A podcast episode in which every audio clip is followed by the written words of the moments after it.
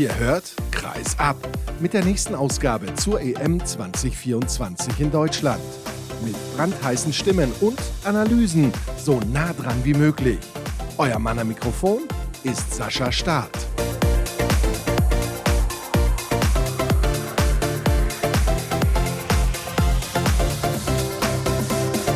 Ja, was soll ich sagen? Ihr kennt das.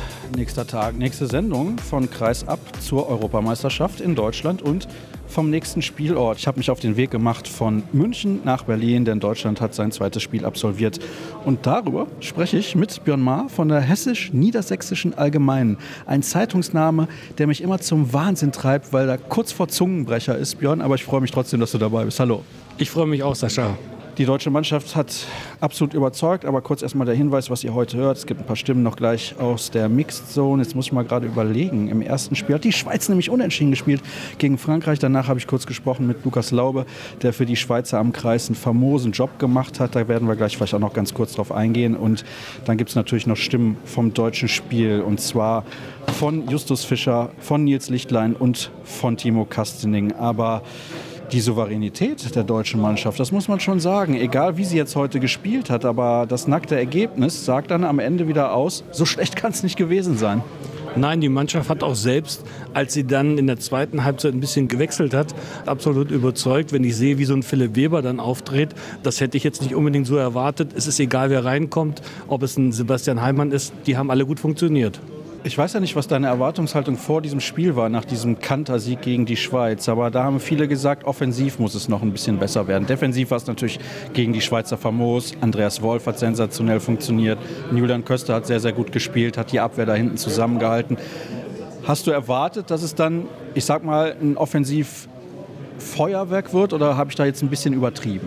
Also das habe ich nicht erwartet. Ich habe einfach erwartet, dass die Mannschaft von der ersten bis zur letzten Minute eine recht couragierte, mutige und engagierte Leistung zeigt. Und das hat sie ja letztlich auch gemacht. Sie hat jetzt nie irgendwie den Eindruck vermittelt, es könnte heute mal richtig schwierig werden. Die Mannschaft hat das gezeigt, was man von ihr erwartet. Es gab so ein, zwei kleine Phasen, wo man sagen könnte, okay, das muss auf jeden Fall noch besser werden, gerade mit Blick auf das Spiel gegen Frankreich.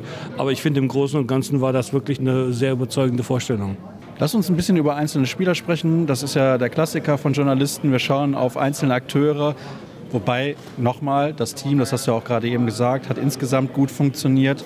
Ich finde, dass Juri Knorr aus dem ersten Spiel gelernt hat. Das ist zumindest mein Eindruck. Wie ist deiner?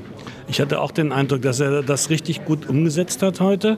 Also wenn man so sieht, gerade die erste Halbzeit, wo er ja insgesamt, glaube ich, 8, 9 Tore macht, er war an allen Aktionen maßgeblich beteiligt. Er war selber unheimlich torgefährlich, er hat die 7 Meter verwandelt und er hat dann Johannes Golla super eingesetzt. Er hat dann den jungen Nils Lichtlein, der reinkam, sofort bedient. Also genau das, was man von ihm erwartet, hat er heute auch gemacht.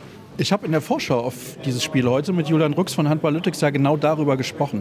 Zu viel offensive Verantwortung für Juri Knorr. Jetzt hat das heute sehr, sehr gut funktioniert. Wie schätzt du das ein, was das Risiko angeht, diese Abhängigkeit von diesem einen Akteur in der Offensive? Das ist ein guter Punkt. Also da habe ich mir jetzt noch keine Gedanken gemacht. Aber es ist natürlich klar, er ist letztlich der Spieler, der am ehesten da den Unterschied machen kann.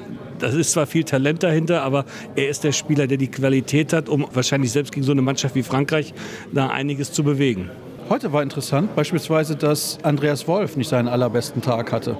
Dann kam David Speth rein, der hat ganz solide gehalten, jetzt auch nicht überragend. Aber das fand ich auch, ja, etwas, was aufgefallen ist. Alfred Gislason hat verhältnismäßig früh Andreas Wolff von der Platte genommen. Also da scheint sich insgesamt was auch bei Gislason getan zu haben, was die Entscheidungsfreudigkeit angeht. Das war ja auch im zweiten Durchgang so. Er hat dann relativ viel durchgewechselt, hat den Ersatzspielern Einsatzzeit gegeben. Ist mir komplett aufgefallen. Ich denke, das war ja bei dir nicht anders. Du hast es dann auch gesehen. Ich weiß nicht jetzt, ob du auch bei der Pressekonferenz gewesen bist, aber ich glaube schon. Ah, bist du nicht gewesen. Okay, da hat Gislason das nochmal angesprochen. Auch, dass ihm die Spieler, die dann reinkamen, sehr, sehr gut gefallen haben. Ja, ist aus meiner Sicht ein ganz, ganz wichtiger Punkt. Da geht es, glaube ich, nicht nur um Kräfteschonung.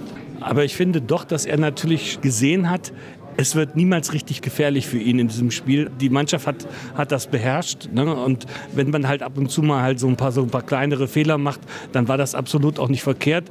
Und deswegen, wenn ich spüre, die Mannschaft macht das heute, egal in welcher Besetzung, dann kann man natürlich auch diesen Vorteil nutzen und wechselt dann auch mal ein bisschen.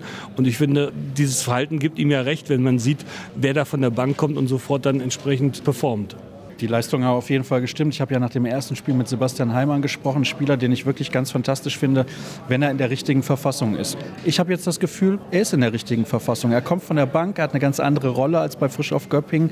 Wie hast du ihn beobachtet in den ersten beiden Spielen?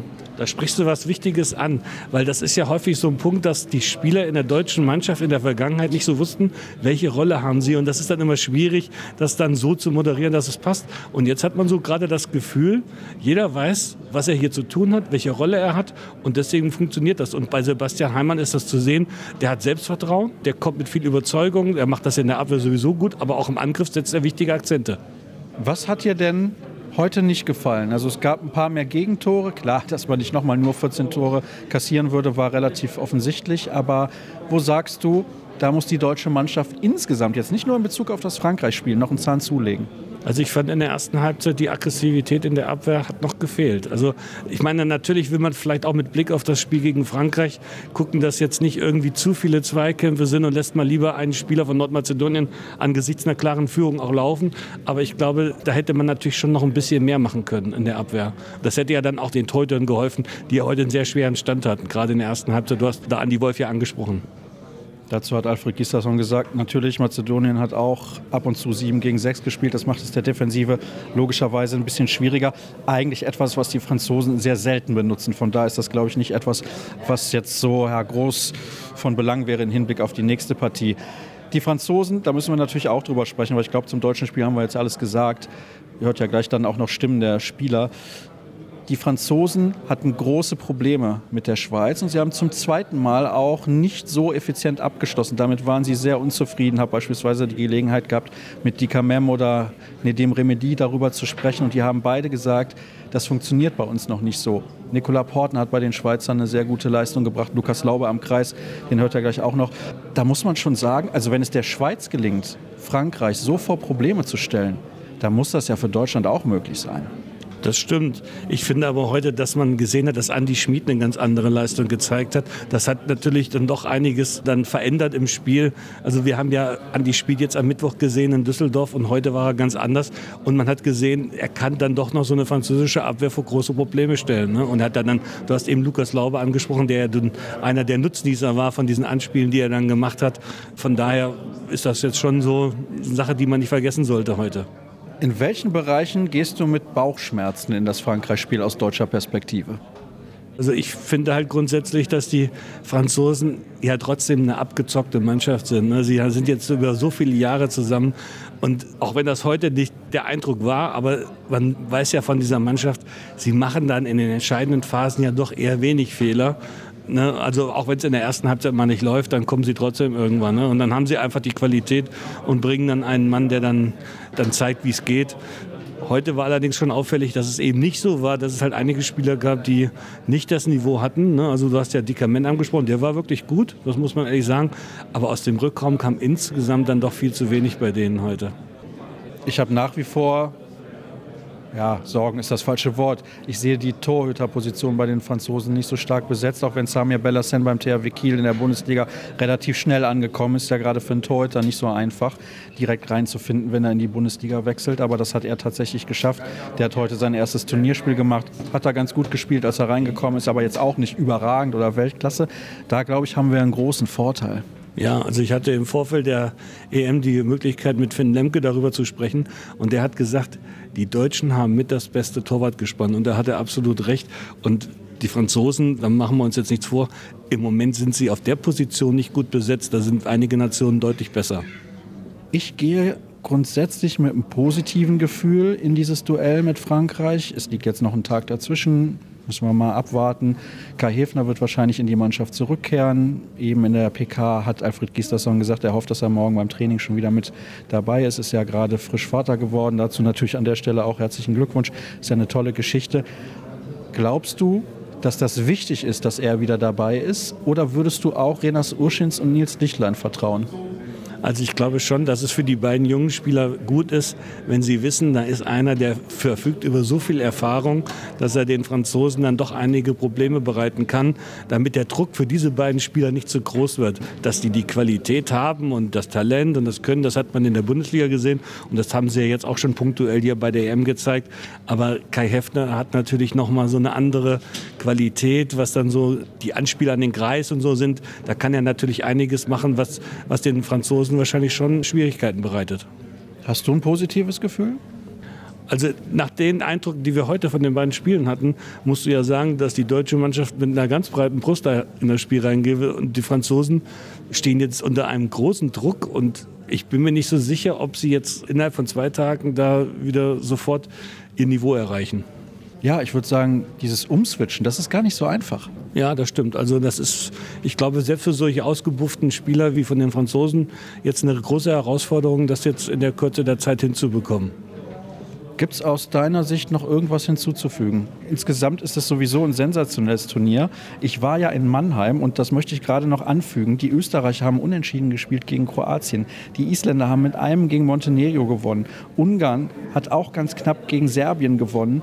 Die Spanier dann deutlich gegen Rumänien. Das war allerdings so zu erwarten. Ist schon ein interessantes Turnier. Jetzt soll mir aber keiner mehr erzählen, es gäbe keine kleinen. Es gab auch schon deutliche Ergebnisse bei dieser Europameisterschaft. Aber diese Veränderung von Tag zu Tag, die finde ich sehr interessant und spannend. Also man sieht halt schon, dass eine EM grundsätzlich natürlich anders besetzt ist als jede WM. Es gibt halt, du hast eben kleine angesprochen, bei einer WM hast du ja schon Mannschaften dabei, da weißt du, da kannst du heute mit der 1B-Mannschaft spielen und da passiert trotzdem nichts. Bei einer EM merkst du schon, dass da wirklich, ich meine, wir haben ja die Färöer jetzt schon erlebt, die ja so viel Spaß machen und dann hast du halt wirklich Mannschaften, da musst du, also wenn du da nicht 100% gibst, kann es ganz schnell mal schief gehen, ne?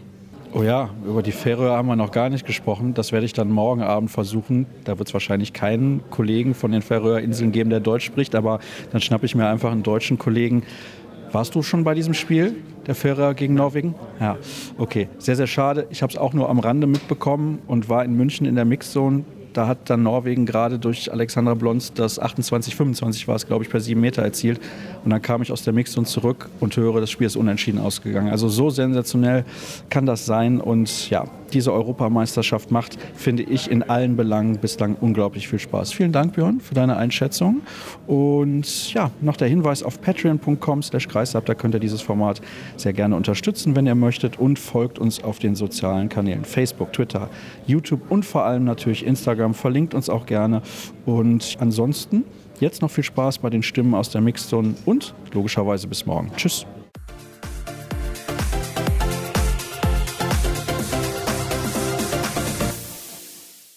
Justus Fischer, herzlichen Glückwunsch zu diesem souveränen Sieg heute gegen Mazedonien. Ich muss da mal eine Aussage aufgreifen eines Kollegen aus Mazedonien, der mir gesagt hat, es sieht so aus, als würde Deutschland die Spiele mit 50% Leistung gewinnen. Ich glaube, das siehst du anders. Ja, das sehe ich definitiv anders. Wir geben in jedem Spiel 100%. Es sind so viele Fans da, denen wollen wir auch zeigen, dass wir immer 100% geben. Ich glaube, das haben wir heute wieder über 60 Minuten gezeigt. Wir haben den Kampf angenommen und ja, haben das dann souverän über die Bühne gebracht. Es gab eine kleine Phase zwischendurch im zweiten Durchgang, wo es nicht komplett rund lief. Dann hat Alfred Gislason eine Auszeit genommen, hat, wie ich mitbekommen habe, wohl deutliche Worte gefunden, hat gesagt, wir wollten schnell spielen, aber wir können nicht rumlaufen wie die Vollidioten. Was hat da in der Phase nicht so gut funktioniert? Ja, wie er es gesagt hat, wir haben uns vorgenommen, in der zweiten Welle sehr strukturiert nach vorne zu laufen. Das haben wir in der Phase dann nicht geschafft. Viele zu schnelle Abschlüsse genommen. Das haben wir nach der Auszeit dann geändert und das hat dann auch wieder besser funktioniert. Wo siehst du die Mannschaft nach den gezeigten Leistungen gegen Frankreich schon so aufgestellt, dass man sie schlagen kann?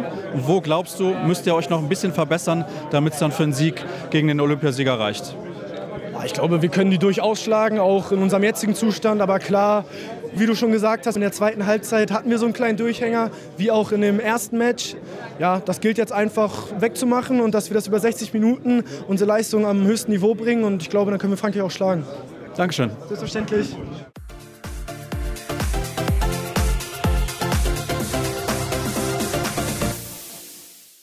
Ja, Nils Lichtlein, erstmal herzlichen Glückwunsch natürlich zu dem Sieg heute und auch zu deinem Debüt bei einem großen Turnier. Ich denke, das war für dich was ganz Besonderes. Warst du nervös oder bist du dann doch noch, also was heißt doch noch, besser gesagt, bist du dann schon so abgeklärt, dass du sagst, nächstes Spiel wie jedes andere?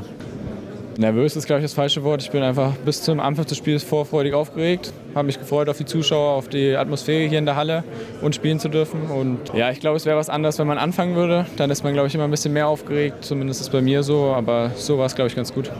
Was war deine Aufgabe, deine taktische in dem Moment, wo du auf die Platte gekommen bist?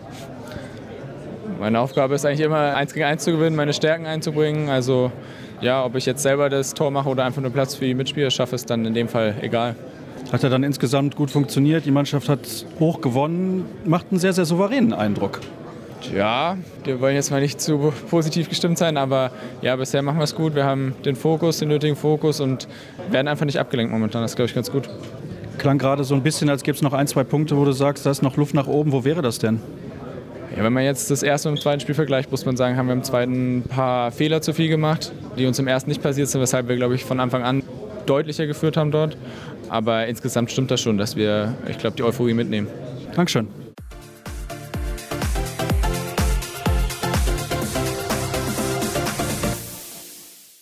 Timo Kastening, natürlich auch an dich. Gratulation zu dem Sieg heute gegen Mazedonien. Ich weiß nicht, ob du das auch so wahrnimmst als Spieler hier, aber alle wirken sehr locker, sehr entspannt, sehr ruhig. Trotz der Atmosphäre gerade in der Halle, die mal wieder fantastisch war. Nimmst du das auch so wahr? Auf jeden Fall würde ich so unterschreiben. Also ich glaube, dass zuallererst alle Spieler alles dafür tun, um hier mit der Mannschaft erfolgreich zu sein. Also ich AGs habe ich hier jetzt noch nicht erlebt. Dementsprechend feiern wir zusammen nach den Spielen, aber wissen auch, ja, jetzt geht die Hauptrunde los. Die Spiele gegen Mazedonien und die Schweiz, wenn du so willst und gegen Frankreich verlierst, haben dir nicht so viel gebracht, wenn du in der Hauptrunde Chancen aufs Halbfinale haben willst. Und ich glaube, das hat jeder im Hinterkopf, dass das Turnier jetzt noch mal richtiger und richtiger startet und ernster wird. Und ich glaube, da gibt es keinen Grund, jetzt groß auszureißen und feiern. Es war eine andere Souveränität als gegen die Schweiz, stimmst du mir dazu? Ja, ich glaube, dass wir über 60 Minuten recht kontrolliert gespielt haben, teilweise auch mal einfache Fehler gemacht haben, aber ich glaube, das ist über 60 Minuten, wenn du auch mal mit 6, 7, 8 Toren führst, nichts Überraschendes. Wir waren da, wir haben, glaube ich, im Angriff deutlich bessere Lösungen gefunden und nach wie vor schaffen wir es, alle Spieler ins Spiel einzubinden, was, glaube ich, für den weiteren Turnierverlauf unglaublich wichtig sein kann. Ja, tatsächlich war es so, dass Alfred Gislason dann auch relativ früh, fand ich, im Spiel sehr, sehr viel gewechselt hat. Also das ist schon sehr augenscheinlich gewesen, muss man sagen. Auf jeden Fall, aber ich glaube auch, dass Alfred weiß, dass es wichtig ist, alle Spieler mit einem gewissen Selbstvertrauen und Selbstbewusstsein auszustatten. Das geht nur, wenn ich in der Heim-EM auch Spielanteile bekomme und wenn es das Spiel zulässt. Es ist ein Leistungssport. Das heißt, wenn die Spiele kommen, wo es spitz auf Knopf steht, ja, dann haben die Spieler zu Spielen, die an dem Tag am besten sind. Und ich glaube, das weiß jeder, dem ordnet sich jeder unter und das lässt uns auch optimistisch jetzt aufs Spiel gegen Frankreich gucken. Dankeschön. Gerne.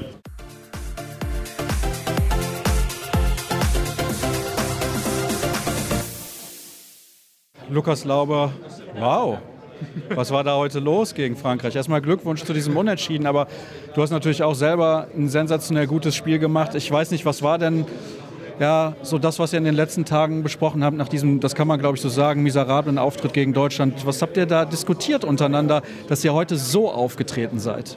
Ja, wir haben natürlich das Spiel analysiert. Wir mussten, vieles lief nicht für uns, also wir haben nicht unser Spiel gespielt, das wir eigentlich können. Ja, aber dann hieß es schnell mal, okay, das Spiel abhaken, das Spiel ist vorbei, man kann nichts mehr dran ändern. Das nächste Spiel kommt schon mit einem super Gegner gegen Frankreich. Wir wussten, es wird extrem schwierig, wir haben auch gemerkt, unentschieden in der Halbzeit, wir wussten, die werden wie die Feuerwehr jetzt starten in die zweite Halbzeit, was auch geschehen ist. Wir sind, glaube ich, mit -4 einmal zurück, kämpfen uns dann nochmal ran, aber es war eine enorme Teamleistung von Torhüter, Nicolas Portner bis vorne, das war einfach genial. Was lief denn in der Kreisläufer-Kooperation deutlich besser? Weil gegen Deutschland hat es ja überhaupt nicht funktioniert. Ja. Haben die Franzosen da irgendwie taktisch was ganz anders gelöst als die Deutschen? Ja, die Deutschen haben es schon gut gelöst, muss ich sagen, mit Köster, der extrem hochgekommen ist. Und du hast das Spiel mit mir und Andi ein bisschen gestört hat. Ja, aber wir haben das auch angeschaut, was passiert, wenn eigentlich so ein Spieler hochkommt. Wir müssen uns anpassen an den Gegner und ja... Ich glaube, es hat einfach viel dann einfach funktioniert. Wir haben ein gutes Gefühl vom ersten, zweiten, dritten Ball und dann, ich glaube, geht es dann auch leichter, wenn die ersten Bälle ankommen, als wenn die ersten 3 Pässe halt nicht ankommen oder nicht gefangen werden. Ne? Hast du denn jetzt noch Hoffnung, dass es was werden kann mit dem Einzug in die Hauptrunde? Es wird natürlich sehr, sehr schwer. Es wird extrem schwierig. Ein Sieg muss sein gegen Nordmazedonien, aber wir wissen genauso, dass dieses Spiel enorm schwierig wird. Also so einen Gegner kann man nicht einfach so schlagen, das wissen wir auch. Wir haben gesehen, was sie gegen Frankreich gespielt haben. Jetzt schauen wir auch das Spiel gegen Deutschland noch an und dann werden wir analysieren und alles in die Waagschale werfen, um diese 6 Minuten gut zu gestalten. Ja. Dankeschön.